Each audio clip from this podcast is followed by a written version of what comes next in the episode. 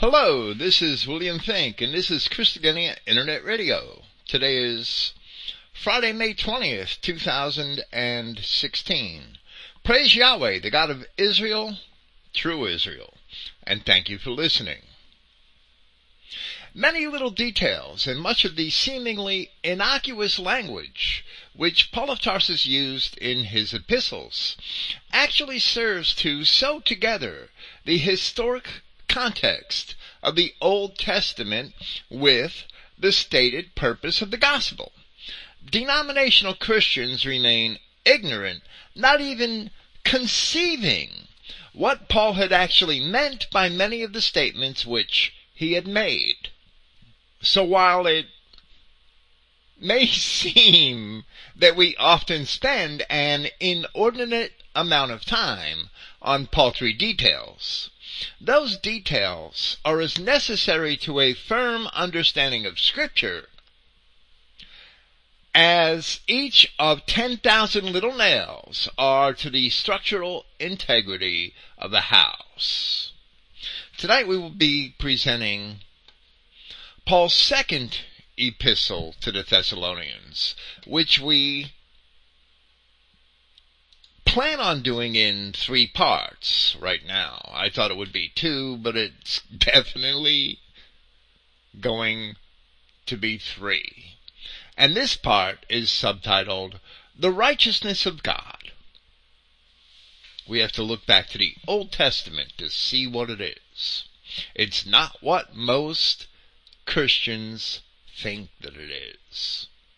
As we had demonstrated from the circumstances provided in 1 Thessalonians chapter 3 verse 6, when compared with Acts chapter 18 verse 5, where it says, And when Silas and Timothy were come from Macedonia, Paul was pressed in his spirit and testified to the Judeans that Jesus was the Christ. Of course, Paul was in Corinth. And we had demonstrated that Paul had written the first epistle to the Thessalonians shortly after he began to preach the gospel in Corinth. Timothy and Silas were originally sent to Thessalonica by Paul from Athens, and they were evidently reunited with Paul in Corinth, as we are informed in Acts 18.5, where they reported to him the state of the Christian assembly in Thessalonica, as we are informed in 1 Thessalonians chapter 3. It was that report, along with apparent inquiries that the Thessalonians had made of Paul, which had given him the motivation to write that first epistle to the Thessalonians. Now, there is no definite statement to inform us who had delivered the first epistle to Thessalonica, whether it was Timothy and Silas, who had again made the journey, or whether it was delivered by another. However, here, as Paul writes this second epistle, Timothy and Silas are with him once again, and they are included in his salutation, as they had been in the first epistle. There is also no direct evidence as to when this second epistle to the Thessalonians was written. However, since the major theme of this epistle is an elaboration of things which Paul had said in 1 Thessalonians chapter 5. It is evident that the first epistle must have compelled the Thessalonians to send Paul further inquiries, which he answers here.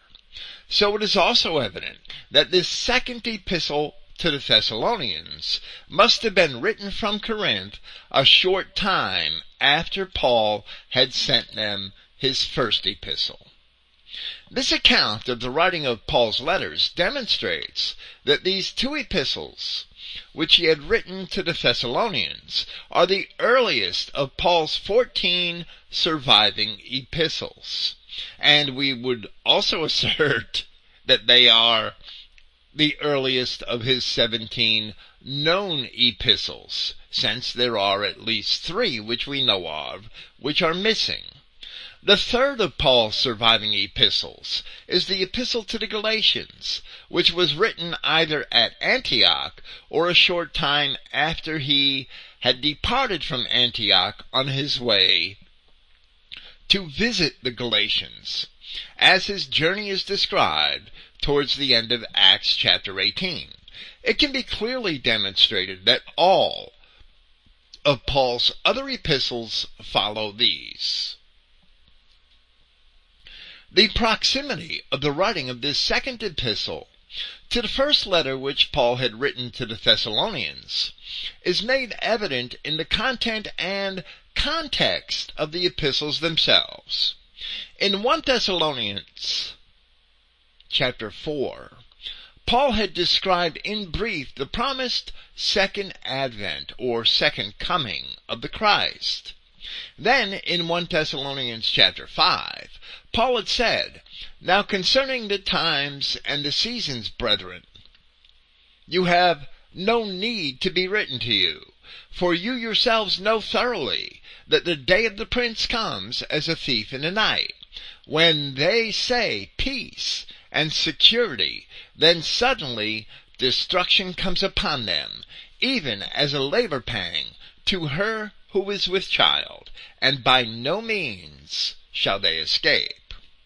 We shall soon see that this second epistle to the Thessalonians builds on this precise theme.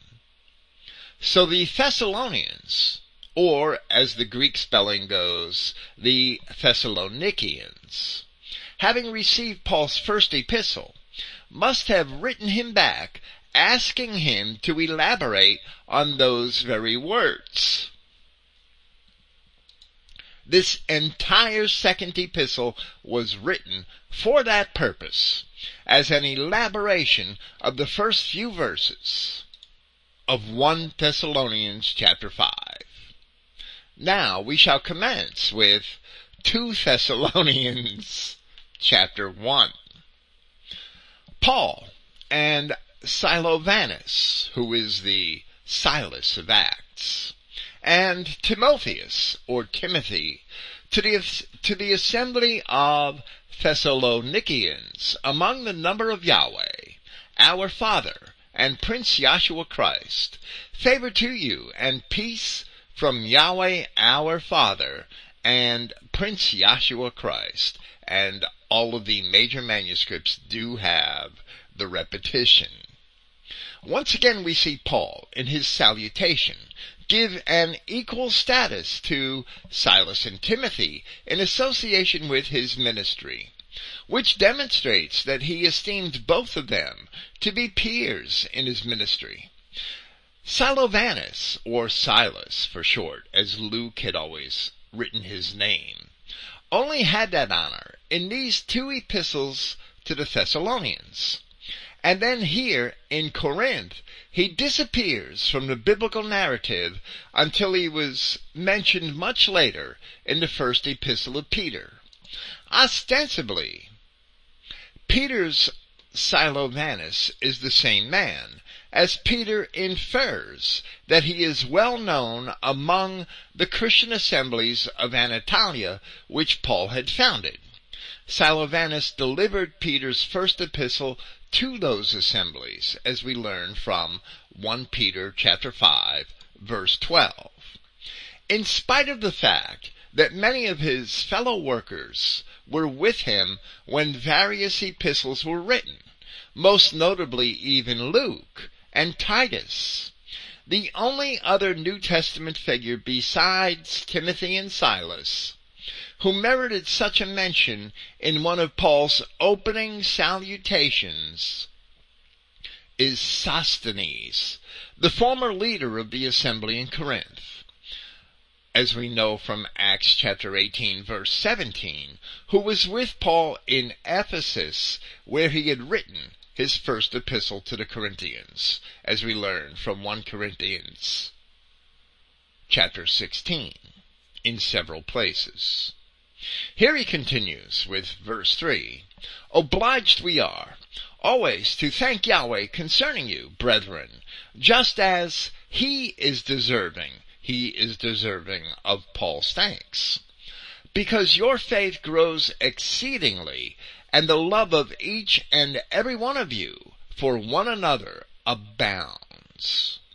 Paul had already commended the Thessalonians for walking the Christian walk and caring for one another, as he had told them in chapter 5 of his first epistle, where he said, On which account you encourage one another, and you build up one another, even just as you do. If Christians truly practiced Christianity, if they all had lived each day for the edification of their kin and community, demonstrating the Christian love for one another which Christ demands of them, then the Jew and the Arab races, and the Turks and the Mongols and the Negroes, and all the enemies of Christ would naturally have been eliminated from Christian consideration and would never have posed a threat to Christendom.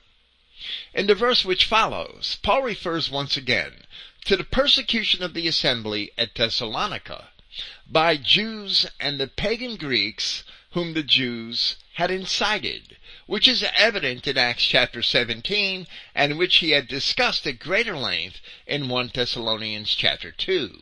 And he says, consequently, we ourselves are boasting in you among the assemblies of Yahweh for your endurance and faith in all your persecutions and the afflictions which you are bearing. And here Paul speaks of boasting about the Thessalonians to the other Christian assemblies. And doing so, at the same time, he is commending the Thessalonians once again. Ten years after writing this, Paul had written to the Christian assemblies at Rome, before he ever even visited Rome, and he said, Surely that of your compliance has reached to all. Therefore I rejoice concerning you. And then further on, in that same epistle, and we're reading from Romans chapter 16, he wrote, Now with ability you are to stand fast in accordance with my good message and the proclamation of Yahshua Christ, in accordance with the revelation of mystery having been kept secret in times eternal, but being made manifest now through the prophetic writings in accordance with the command of the eternal Yahweh for the submission of faith to all the nations. In discovering that Yahweh alone is wise through Yahshua Christ, to whom is honor for the ages. Early Christians, as it is apparent from this verse and from Romans chapter 16, early Christians found comfort that others along with them were sharing in the challenges and trials of the faith because, as we've just seen in Romans chapter 16, it was the proof of the acceptance of the gospel by the so-called lost sheep of the house of Israel. In this manner, the gospel was self-fulfilling as it was supposed to be. For that reason, Paul had told the Corinthians in his first epistle to them, that the proof of the anointed has been confirmed in you because they had accepted the gospel as it went out to dispersed Israel. And the children of Israel are indeed the anointed.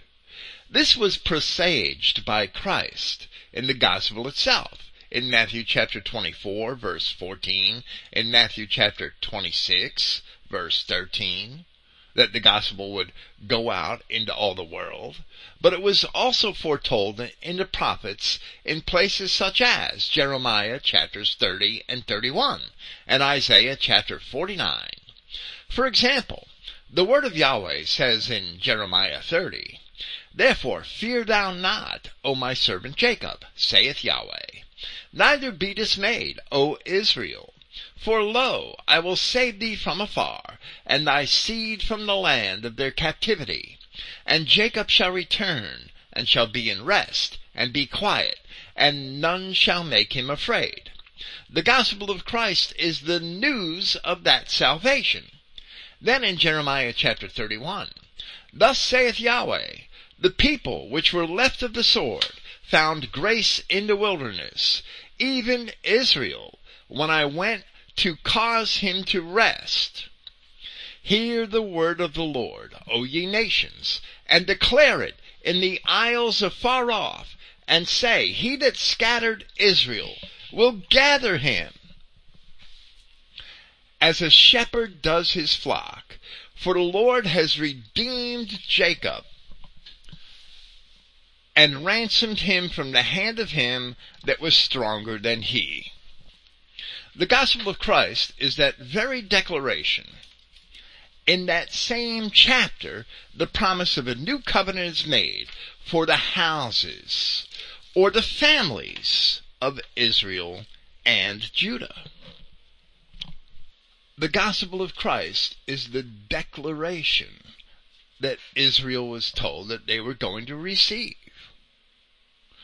Hear the word of Yahweh, O ye nations, and declare it in the isles afar off. That same word of Yahweh, which he had spoken through Jeremiah the prophet, he had also said, he had also spoken in Isaiah chapter 49. Thus saith Yahweh, the Redeemer of Israel, and his Holy One, to him whom man despises, to him whom the nation abhors, to a servant of rulers. Kings shall see and arise. Princes also shall worship, because of Yahweh that is faithful, and the Holy One of Israel, and he shall choose thee. And the gospel of Christ is the message of redemption to those who are truly chosen, while at the same time it is a message of condemnation for the enemies of God. In summation, the promised Redeemer of the Old Testament shall choose the same people of Israel which the God of the Old Testament had also chosen. And Christ is that Redeemer of the Old Testament. Jeremiah was written long after the Assyrian deportations of both Israel and practically all of Judah. People who were never known to the world as Jews. From these people, and those of the earlier migrations from ancient Israel, many of the nations of Europe were formed. Therefore, presenting 1 Corinthians chapter 19 here, 19, I'm sorry, chapter 1 here, 19 months ago, after discussing the purpose of those same chapters of Jeremiah and Isaiah, which we have just cited, we concluded the following. The proof of the anointed is found in the fact that the word of Yahweh God had prophesied that the nations of dispersed Israel would accept and comply with the gospel of Christ, and they did. That is what Paul is telling the Corinthians in 1 Corinthians chapter 1 verse 6 that the proof of the anointed is confirmed in you. As Yahshua himself said, my sheep hear my voice. For that same reason, Paul wrote in chapter 15 of his epistle to the Romans, that indeed I will not venture to speak anything of which Christ has not fashioned through me regarding the compliance of the nations in word and deed by power of signs and wonders by power of the Spirit of Yahweh. Consequently for me from Jerusalem and the circuit as far as Illyricum to have fulfilled the good message of the anointed. The gospel message seeks the compliance of the nations of Israel to Yahweh their God.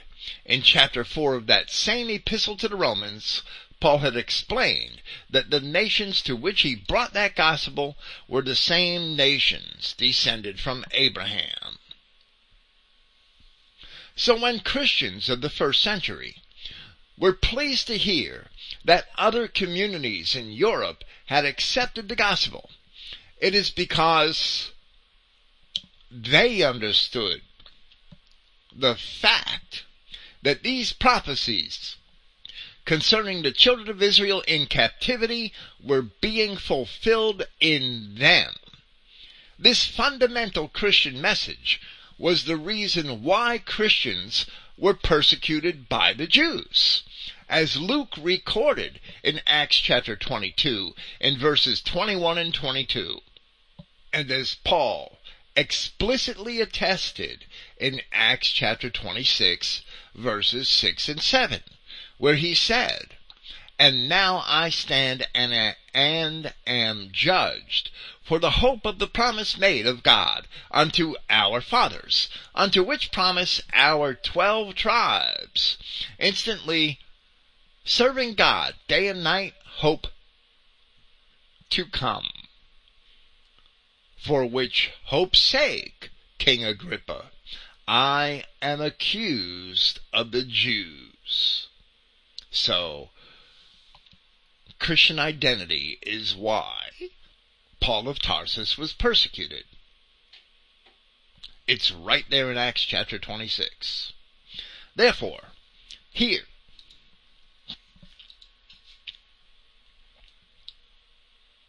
in 2 Thessalonians chapter 2, we won't get to it tonight.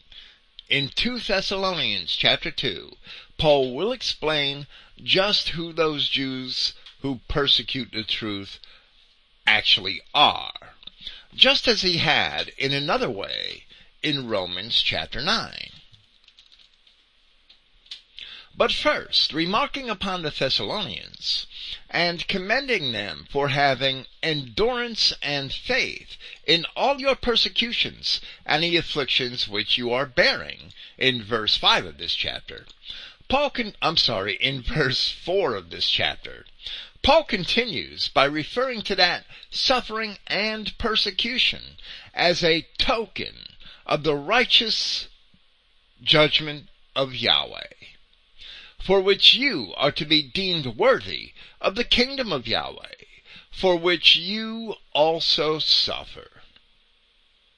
And as it says in Isaiah chapter 53, which is an explicit prophecy of the gospel of Christ, who has believed our report? And to whom is the arm of Yahweh revealed? But in more detail, in another messianic prophecy, the difficulty by which the gospel is accepted is foretold, addressing the drunkards of Ephraim, as well as the rulers of Judah, and the sins by which they had made a covenant with death. The word of Yahweh says in Isaiah chapter 28, Therefore thus saith Yahweh God, Behold, I lay in Zion for a foundation stone, for a foundation, a stone, a tried stone, a precious cornerstone, a sure foundation. He that believes shall not make haste. Judgment also will I lay to the line, and righteousness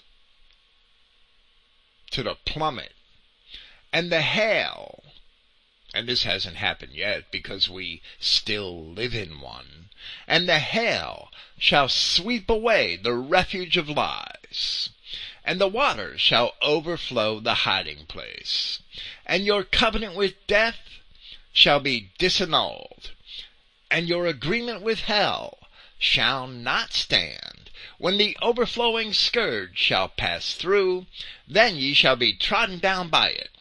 From the time that it goes forth it shall take you, for morning by morning shall pass over it, by day and by night, and it shall be a vexation, it shall be a vexation only to understand the report. For the bed is shorter than that a man can stretch himself on it, and the covering narrower than that he can wrap himself in it and we have a similar English expression which goes, You made your bed, now lie in it. For men, there has always been a reluctance to do that. However, the gospel of Christ is the message of life and the dissolution of that covenant with death. Where Paul mentions the righteous judgment of God, writing here to the Thessalonians, he can only mean to refer to that very same judgment and righteousness which had been promised by God in Isaiah in connection with the Christ, and by which the covenant with death made by the ancient children of Israel is disannulled. The righteousness of Yahweh God in Christ is explained once again in Isaiah chapter 46.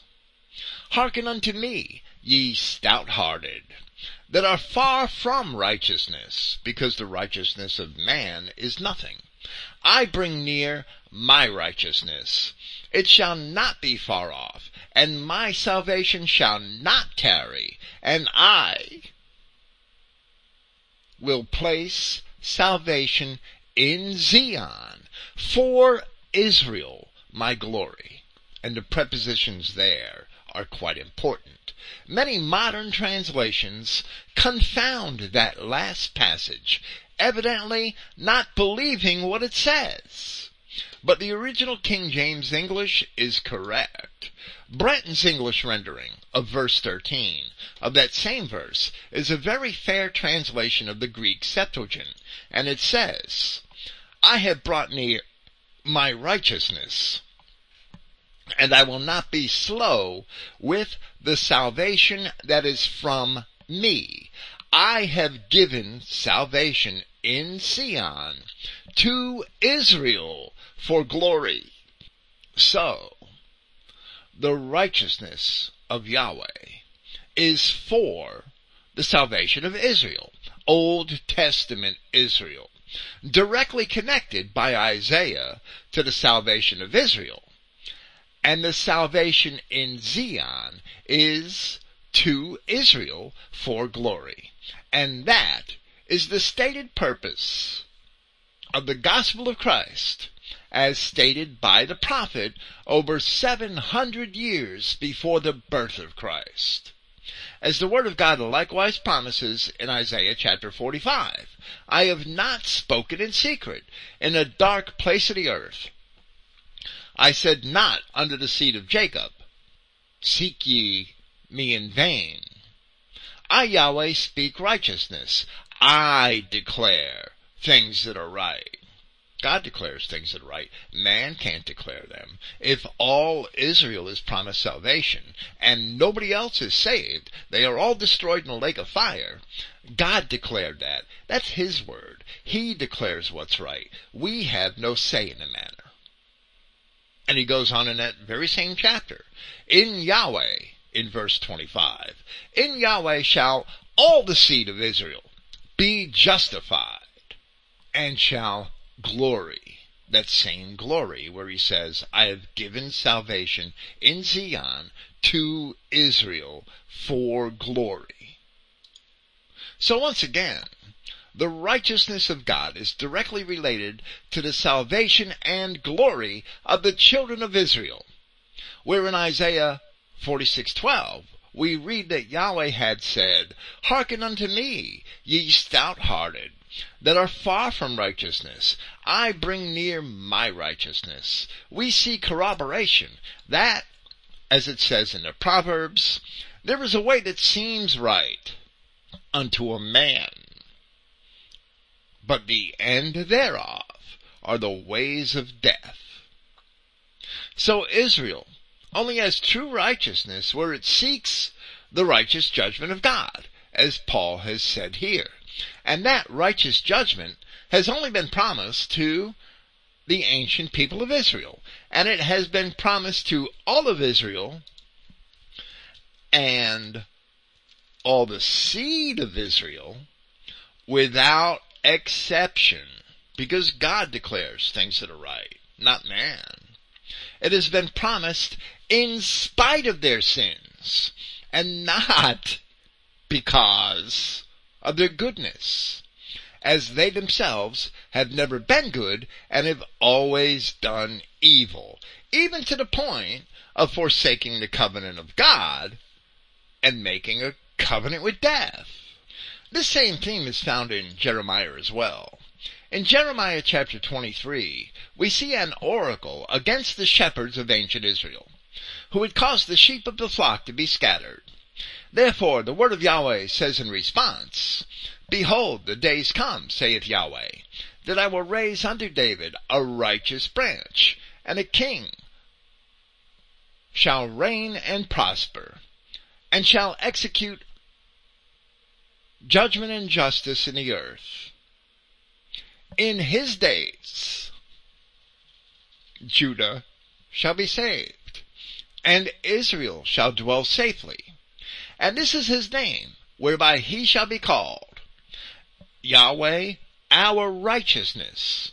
Therefore behold, the days come, saith Yahweh, that they shall no more say, Yahweh lives, which brought up the children of Israel out of the land of Egypt. But Yahweh lives, which brought up and led the seed of the house of Israel out of the north country, and from all countries where I had driven them, and they shall dwell in their own land. These words in Jeremiah chapter 23 do not refer to Jews but rather they refer to the people scattered in the North Country long before the modern Jews had ever come into being. These people were scattered long before Jeremiah, and none of those people were ever known to the world as Jews. Josephus, the Judean historian, he knew in part who they were, and he had called them the upper barbarians. He never called them Jews. He called them upper barbarians. But in ancient history and archaeology, it can be established that those those upper barbarians were known as Cimmerians, Sacians, Scythians, Parthians, among other more specific tribal names. Isaiah chapter 41 is probably the most cited chapter of the Old Testament throughout our presentations of Paul's epistles. But again, we cite it because it too explains what is the righteousness of God. But thou, Israel, from verse 8, art my servant, Jacob, whom I have chosen, the seed of Abraham my friend, thou whom I have taken from the ends of the earth, and called thee from the chief men thereof, and said unto thee, Thou art my servant, I have chosen thee, and not cast thee away. Fear thou not, for I am with thee. Be not dismayed, for I am thy God. I will strengthen thee, yea, I will help thee, yea, I will uphold thee with the right hand of my righteousness. Here it should be evident that the righteousness of God is what He does to uphold His Word. Which in relation to the children of Israel is found in His promises to the Old Testament patriarchs. So if all of Israel is not saved, then God is not righteous. But fortunately for us, our God is a righteous God and he will keep his word. Next, as we have already stated, Paul begins to elaborate on certain things that he had written to the Thessalonians just a short time earlier in 1 Thessalonians chapter 5. It is apparent that they must have written back to him after receiving his first epistle asking him for such an elaboration. And he says here in verse 6, For indeed it is righteous with Yahweh to repay those afflicting you with affliction. The other side of the righteousness coin, to save his people and to exterminate everybody else. The apostle Peter said in his first epistle, Yet if any man suffer as a Christian, let him not be ashamed, but let him glorify God on this behalf. Likewise, in the very next verse, from where we had just cited Isaiah chapter 41, in reference to the salvation of Israel and the righteousness of God, in the very next verse of the chapter, in verse 11, the word of Yahweh says, Behold, all they that were incensed against thee shall be ashamed and confounded. They shall be as nothing, and they that strive with thee shall perish. That's the real reparations that they have coming. Thou shalt seek them, and shalt not find them, even them that contended with thee. They that war against thee shall be as nothing and as a thing of naught. This is a Christian promise because properly Christians are the same children of Old Testament Israel in the North Country to whom those promises were made, according to Paul himself in statements such as those found in Romans chapter 4, 1 Corinthians chapter 10, and Acts chapter 26. During 300 years of persecution, while there was also a massive propaganda campaign. You see the propaganda campaigns that Satan launches today all over the media. During 300 years of persecution, while there was also a massive propaganda campaign and an early infiltration of Christianity by Jewish thoughts and ideas, all the way back to the so-called Christian fathers of Alexandria, if not by Jews themselves. By the fourth century, by the fourth Christian century, this aspect of the purpose of the gospel was lost to a newly universal church, in spite of the fact that it is clear in the words of the apostles and the prophets and shrouded in the annals of history by the fourth century, Christians had forgotten the plain fact that the nations of Paul's ministry were indeed the nations descended from the ancient dispersions of the Israelites, as he himself had explicitly stated in Romans chapter 4 and elsewhere. As it says in the 44th Psalm, which Paul himself had cited in Romans chapter 8. Yeah, for thy sake we are killed all the day long. We are counted as sheep for the slaughter. Awake, why sleepest thou, O Lord? Arise, cast us not off forever. Wherefore hidest thou thy face, and forgettest our affliction and our oppression? For our soul is bowed down to the dust, our belly cleaves to the earth. Arise for our help, and redeem us for thy mercy's sake. Next, here in 2 Thessalonians chapter 1 verse 7, Paul mentions a promise of relaxation for those who are being afflicted. And with that, we shall search out the greater historical reasons for this affliction. And to you who are being afflicted, relaxation, or perhaps rest. With us at the revealing of Yahshua the Prince from heaven with the messengers of his power. The people of Yahweh God had a promise of rest from the time that the nation was founded, if indeed they would obey his commandments. In Exodus chapter 33, Moses inquires of Yahweh and says, If I have found grace in thy sight, show me now thy way, that I may know thee, that I may find grace in thy sight, and consider that this nation is thy people. And the response which he received is, My presence shall go with thee, and I will give thee rest. In Deuteronomy chapter 3, where two and a half tribes are left in the land of Moab, east of the Jordan, we read where Yahweh addresses those tribes and says, And I commanded you at that time, saying, Yahweh your God has given you this land to possess it. Ye shall pass over, armed, before your brethren, the children of Israel, the other nine and a half tribes, or ten and a half, depending on your perspective. All that are meet for the war, but your wives and your little ones and your cattle for I know that you have much cattle, shall abide in your cities which I have given you, until Yahweh has given rest unto your brethren as well as unto you.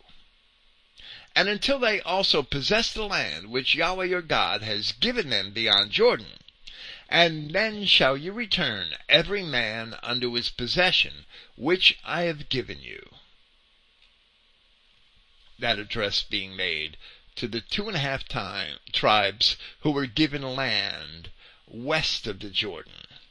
Then, where the larger number of tribes are about to cross the Jordan, in Deuteronomy chapter 12, we read from verse 1, These are the statutes and judgments which you shall observe to do in the land, which Yahweh the God of thy fathers giveth thee to possess it all the days that ye live upon the earth.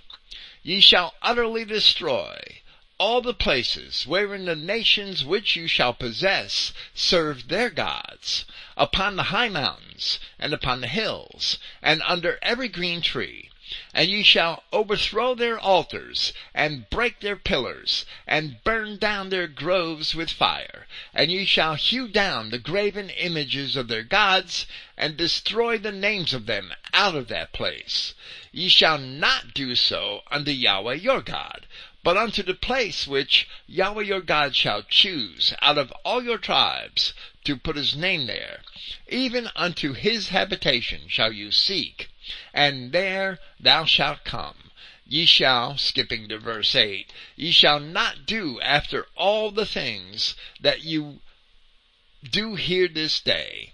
Every man whatsoever is right in his own eyes. For you are not as yet come to the rest and to the inheritance which Yahweh your God gives you.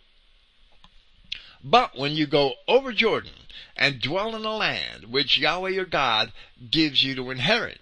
And when he gives you rest from all your enemies round about, so that you dwell in safety, then there shall be a place which Yahweh your God shall choose to cause his name to dwell there.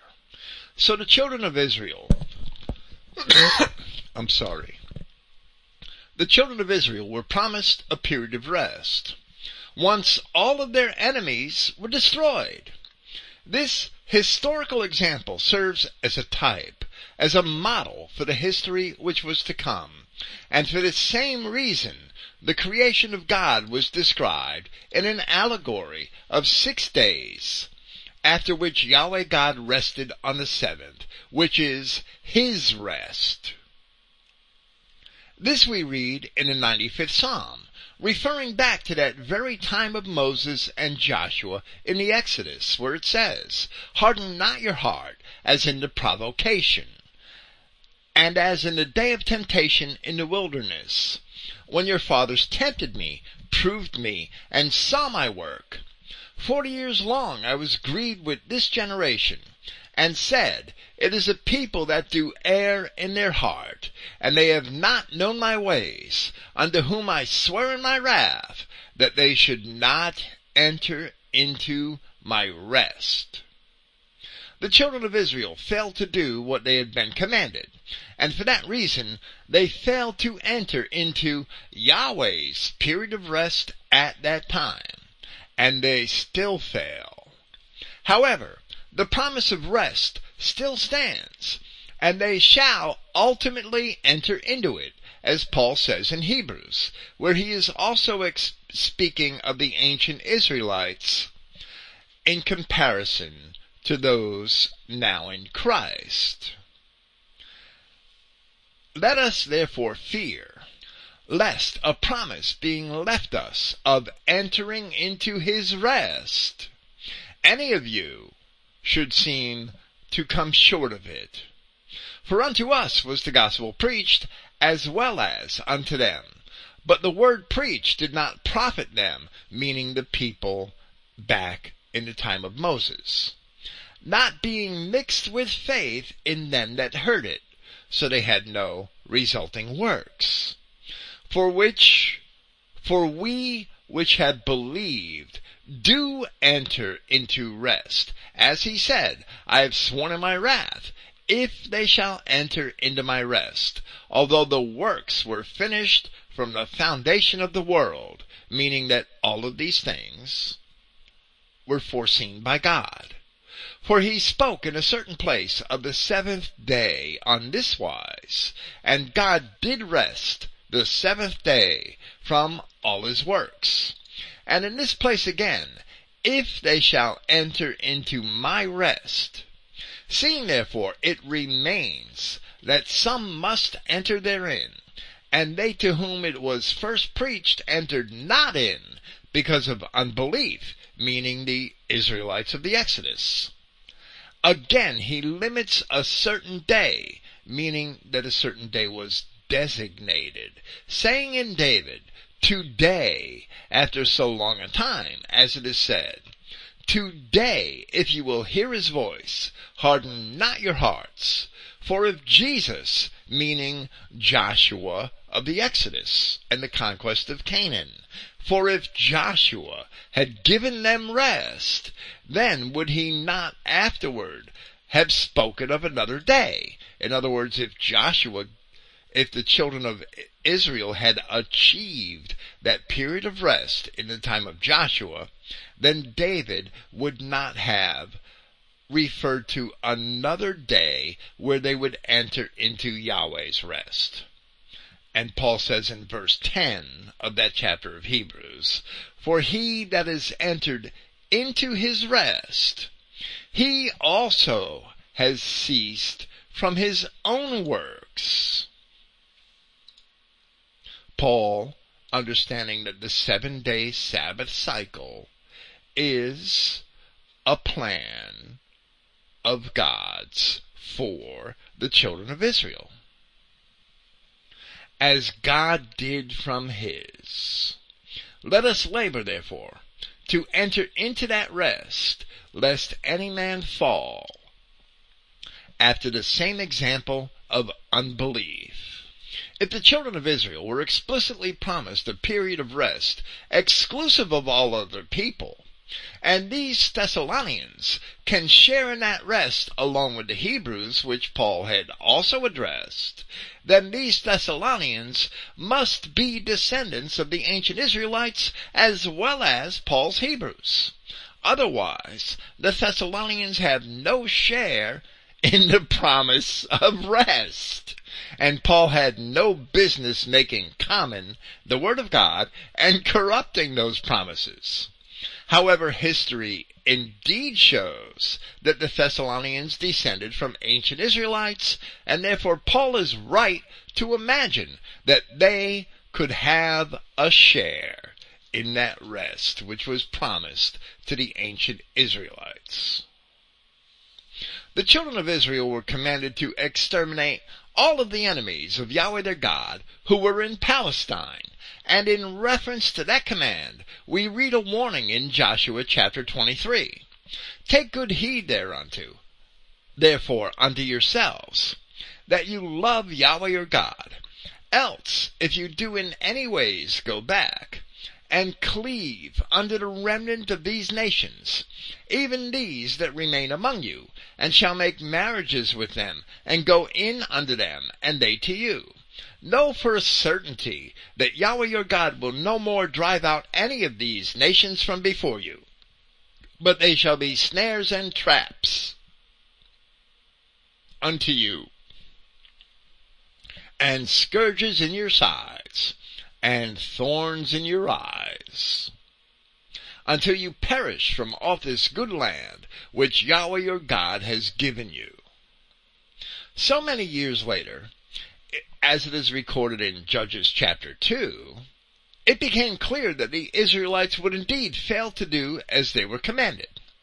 And it says, And an angel of Yahweh came up from Gilgal to Bochim, and said, I made you go up out of Egypt, and have brought you unto the land which I swear unto your fathers. And I said, I will never break my covenant with you, and you shall make no league with the inhabitants of this land. You shall throw down their altars, but you have not obeyed my voice. Why have you done this? Wherefore I also said, I will not drive them out from before you, but they shall be as thorns in your sides, and their gods shall be a snare unto you. And it came to pass, when the angel of Yahweh spoke these words unto all the children of Israel, that the people lifted up their voice and wept.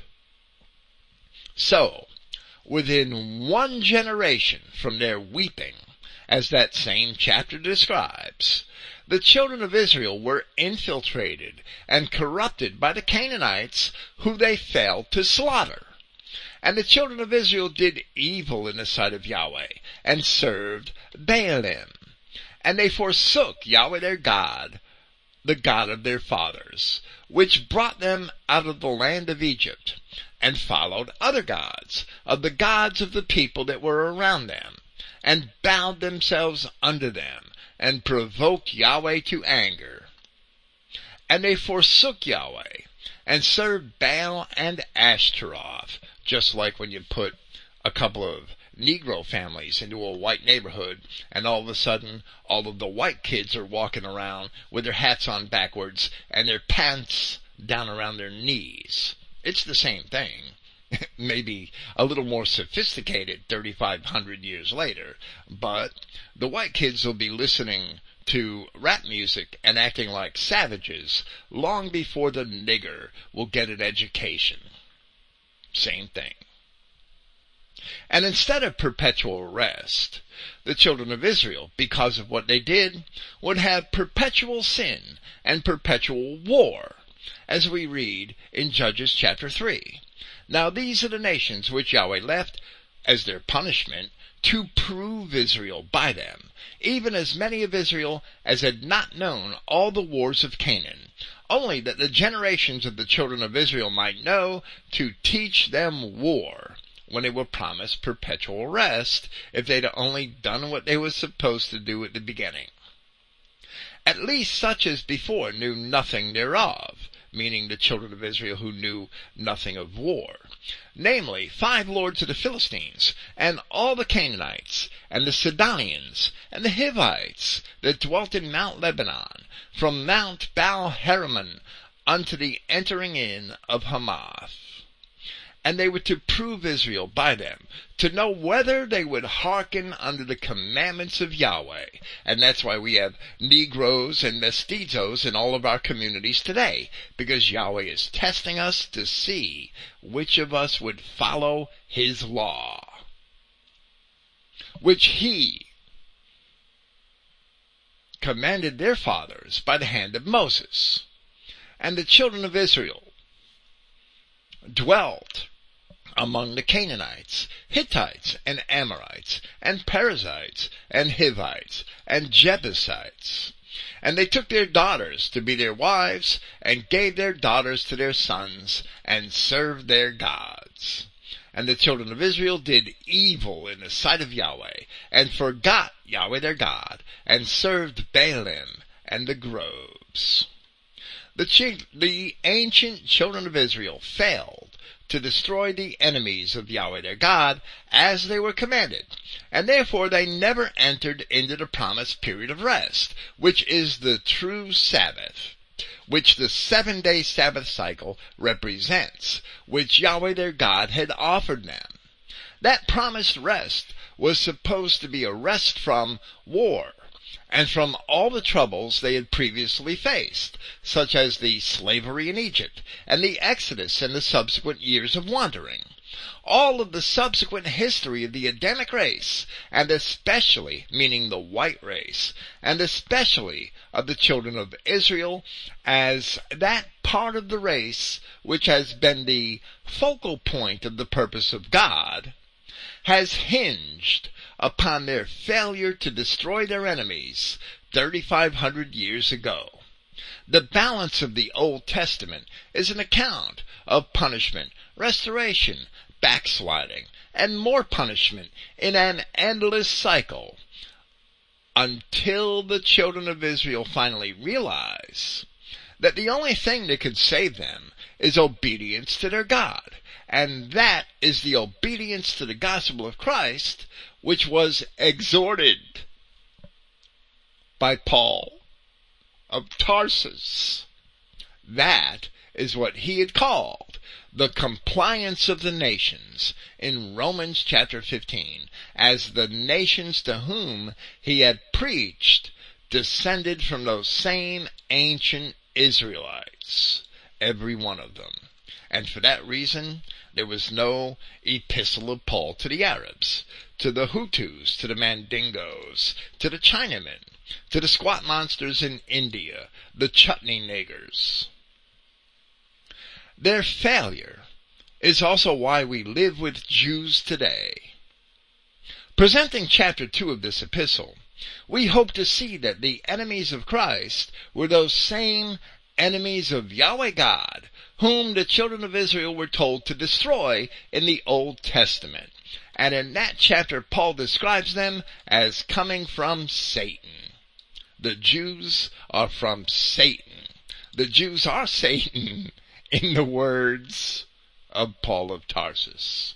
In regard to them, it says in Jude, where the apostle had quoted from Enoch, Behold, the Lord cometh with ten thousands of his saints, to execute judgment upon all, and to convince all that are ungodly among them of all their ungodly deeds, which they have ungodly committed, and all of their hard speeches, like the crap found in the Talmud, which ungodly sinners have spoken against him.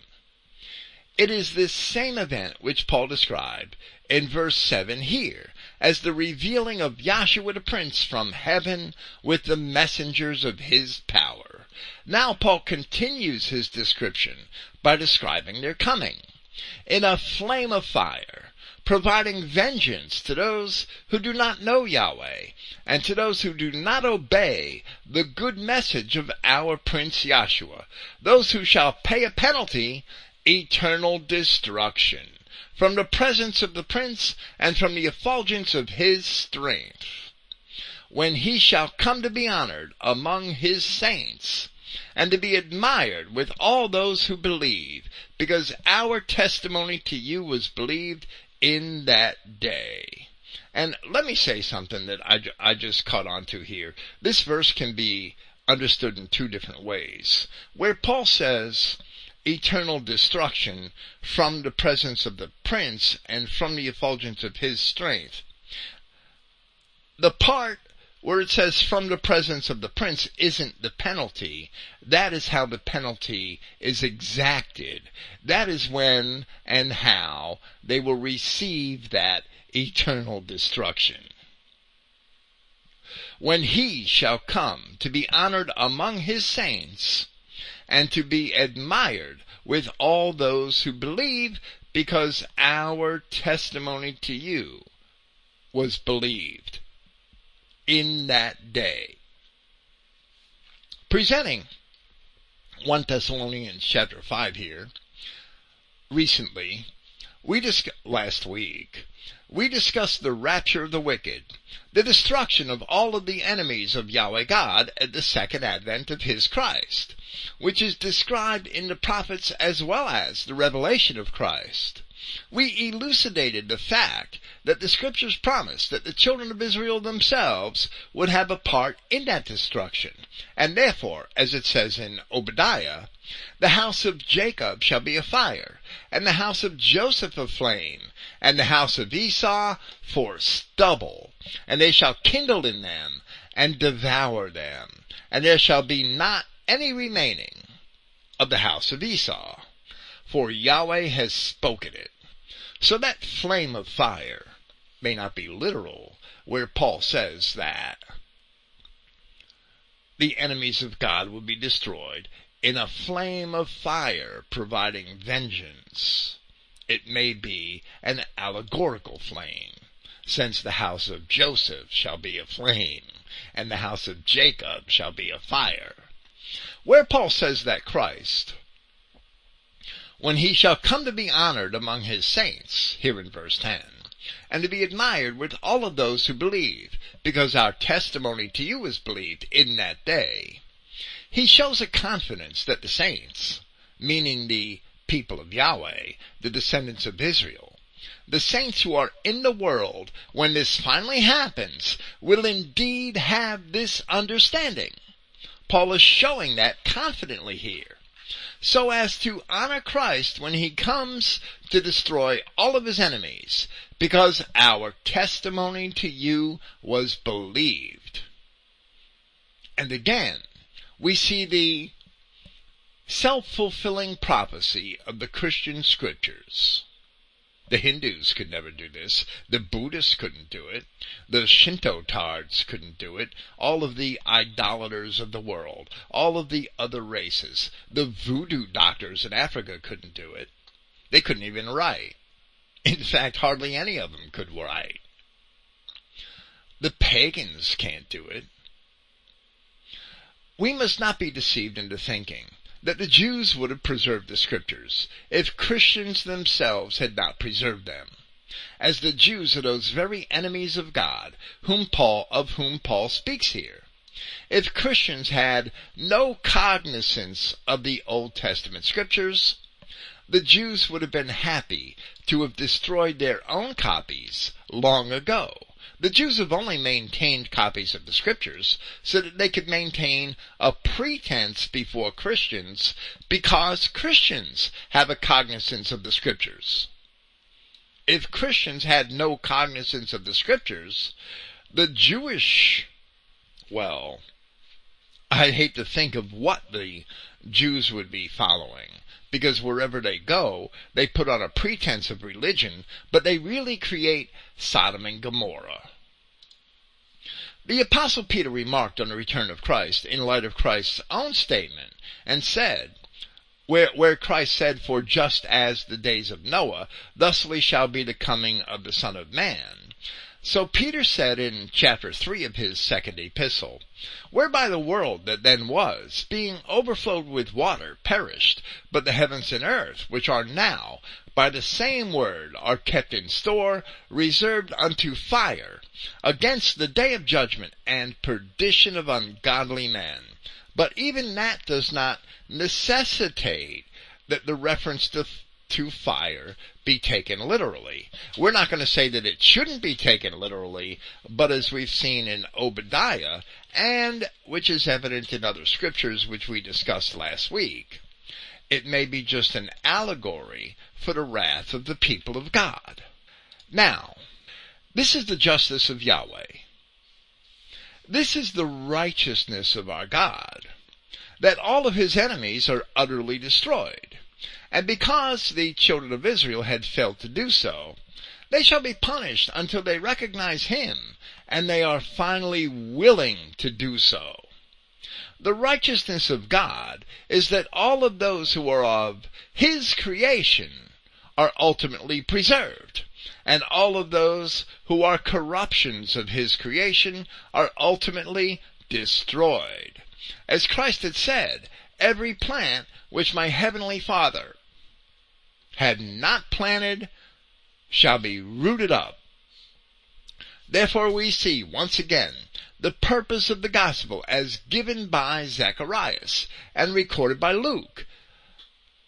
Blessed be Yahweh God of Israel, For he has visited and redeemed his people, and has raised up a horn of salvation for us in the house of his servant David, as he spoke by the mouth of his holy prophets, which have been since the world began, that we should be saved from our enemies and from the hand of all that hate us, to perform the mercy promised to our fathers, and to remember his holy covenant, the oath which he swore to our father Abraham that he would grant unto us that we being delivered out of the hands of our enemies, that we were delivered into 1500 years before the time of Christ, might serve him without fear in holiness and righteousness before him all the days of our lives. Paul says here that all of the enemies of God are destroyed at his coming. And then referring to Christ, he says that he shall come to be honored among his saints and to be admired with all those who believe. And this is evidently a reference to what had also been prophesied in Ezekiel chapter 39, speaking of the removal of the wicked this prophecy is parallel to that given in Revelation chapter 20, where it is described that in the last days, Satan, the infernal Jew, Satan gathers all of the nations of the world, which are in both places, Ezekiel and the Revelation, described as Gog and Magog, and leads them against the camp of the saints or in Ezekiel, the mountains of Israel, which represents the nations of the Christian peoples of Europe and Europe's colonies. We shall cite Ezekiel 39 here at length and see that this shall be another lengthy process which is already underway. Therefore, thou son of man, prophesy against Gog, and say, Thus saith Yahweh God, Behold, I am against thee, O Gog, the chief prince of Meshech and Tubal, and I will turn thee back, and leave but the sixth part of thee, and will cause thee to come up from the north parts, and will bring thee upon the mountains of Israel. And this is being accomplished through Jewry and through liberalism, a mask for Jewry, at this very time. And I may conjecture that when the children of Israel in ancient times were chosen, they were to fill the face of the earth with fruit. Exterminating the enemies of Yahweh God in the land of Canaan was only their first test, and they failed it.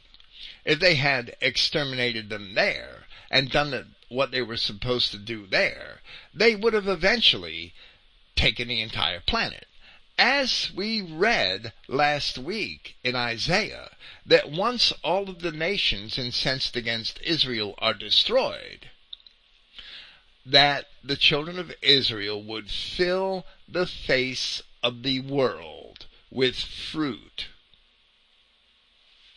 After Jeremiah chapter 30 verse 11 is fulfilled, where Yahweh said he would make a full end of all the nations where the children of Israel were scattered. There is no doubt that this was to happen. Now, we see in Ezekiel that Yahweh's bringing all of these nations of Gog and Magog who were gathered by Satan into the nations of Israel. I can only conjecture that that's punishment because wherever we went, we did not destroy them. What did we do? We tried to make them like us. Wherever Christians went and settled colonies, they took the animals, they took the savage beasts and tried to turn them into people. So now this is what we get. We went there and didn't get rid of them. Well now they're coming here and we're stuck with them. This is why we're suffering this current punishment. And there's no way around it. Where Yahweh says that I will turn thee back and, and, and leave but the sixth part of thee, and that's not exactly translated appropriately, and will cause thee to come up from the north parts and bring thee upon the mountains of Israel. In Ezekiel 38, it's described as putting hooks in their jaws to bring them into the lands of the children of Israel. And this is being accomplished at this very time.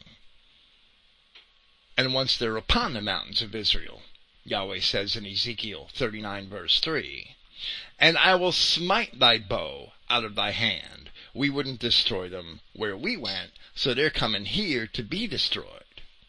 And will cause thine arrows to fall out of thy right hand.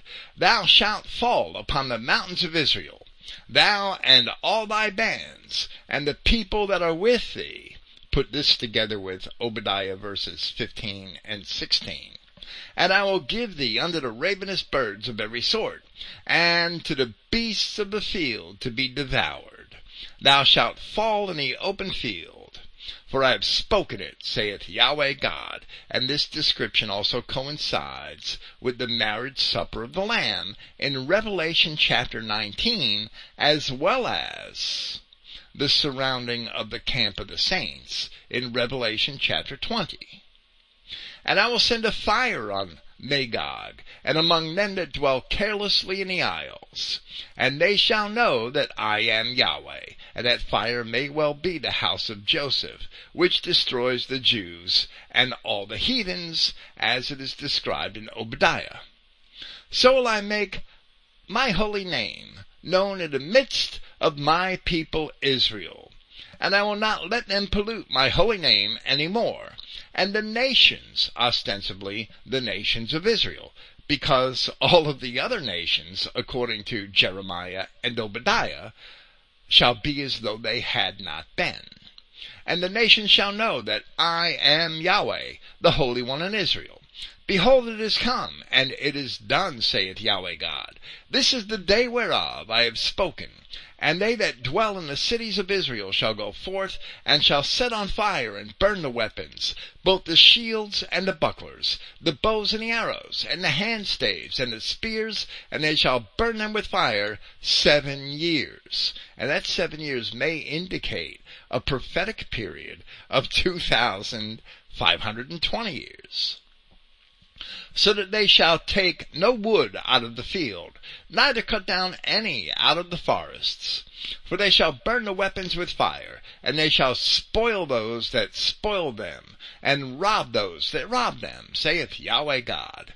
And it shall come to pass in that day that I will give unto Gog a place there of graves in Israel, the valley of the passengers on the east of the sea, and it shall stop the noses of the passengers. And there shall they bury Gog and all his multitude, and they shall call it the valley of Hamon-Gog. And seven months, or perhaps a prophetic period of 210 years, shall the house of Israel be burying of them, that they may cleanse the land. Yeah, all the people of the land shall bury them, and it shall be to them a renown. The day that I shall be glorified, saith Yahweh God. His glorification comes in the destruction of his enemies and the salvation of Israel.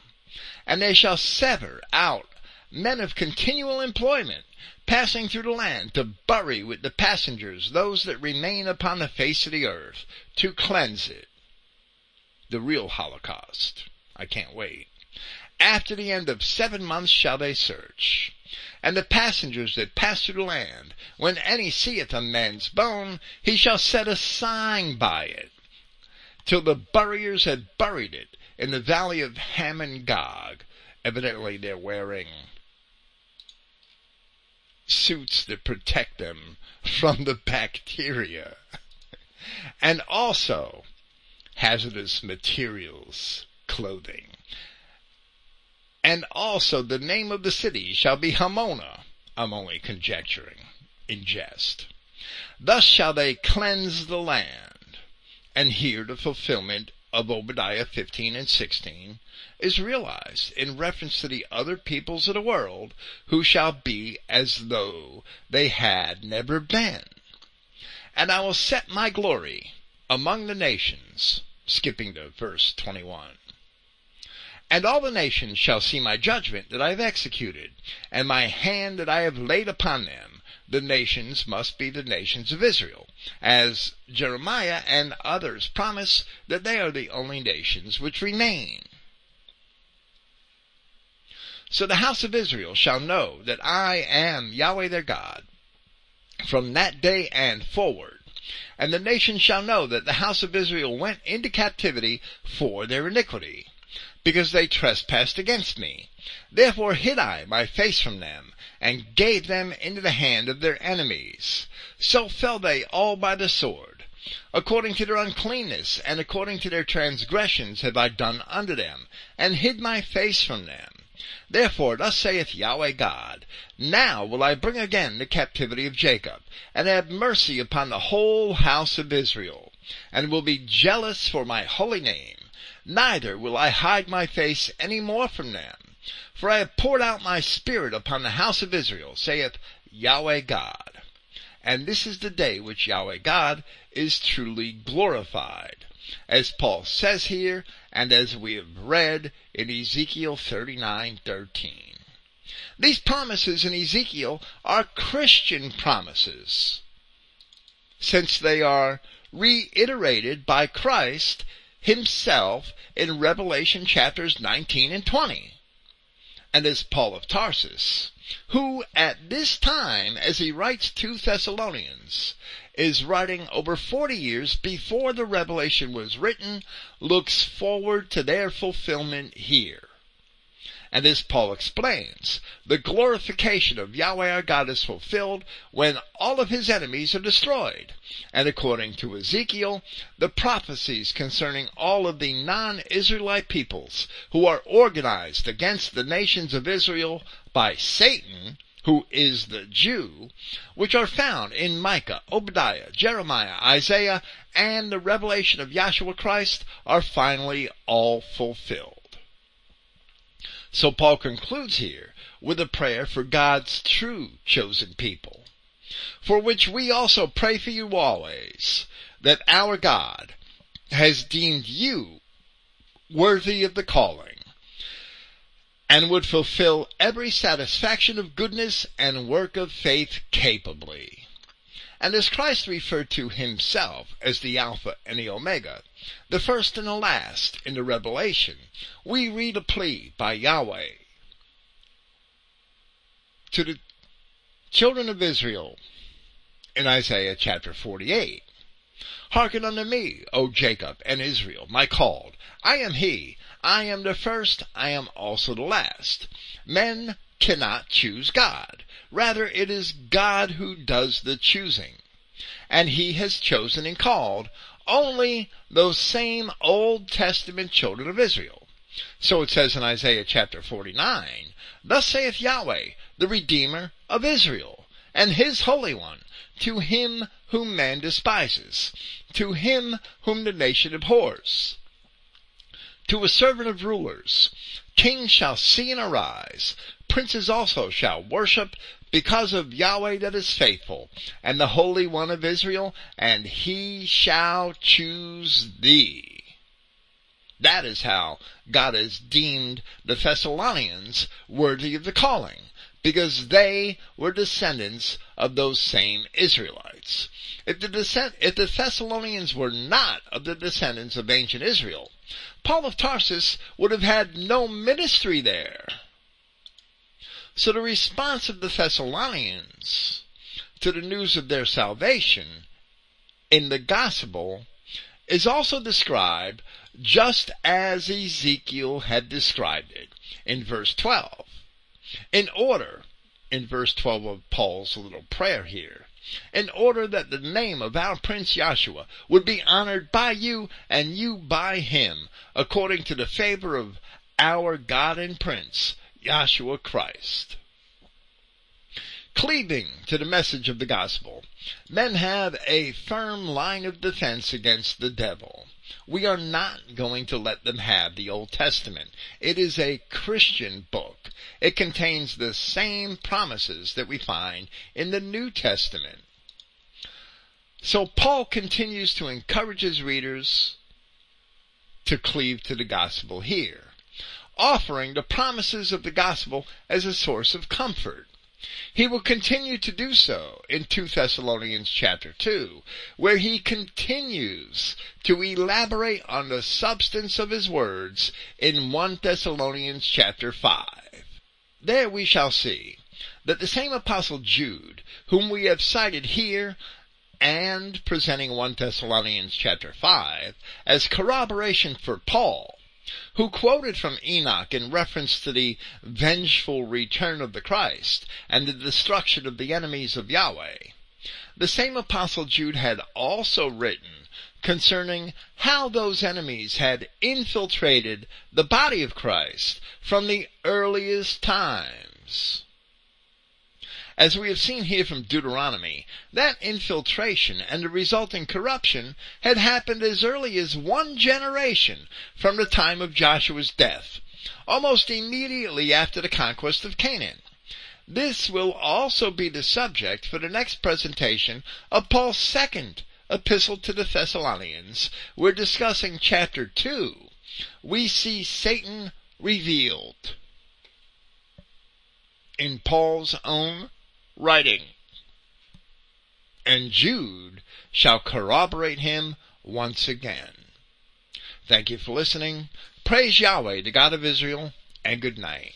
Tomorrow night, the Jews in Europe, the Mask of Freemasonry, Part 3, and the final part of that series. Next Friday, Satan Revealed, according to Paul of Tarsus and other New Testament scriptures.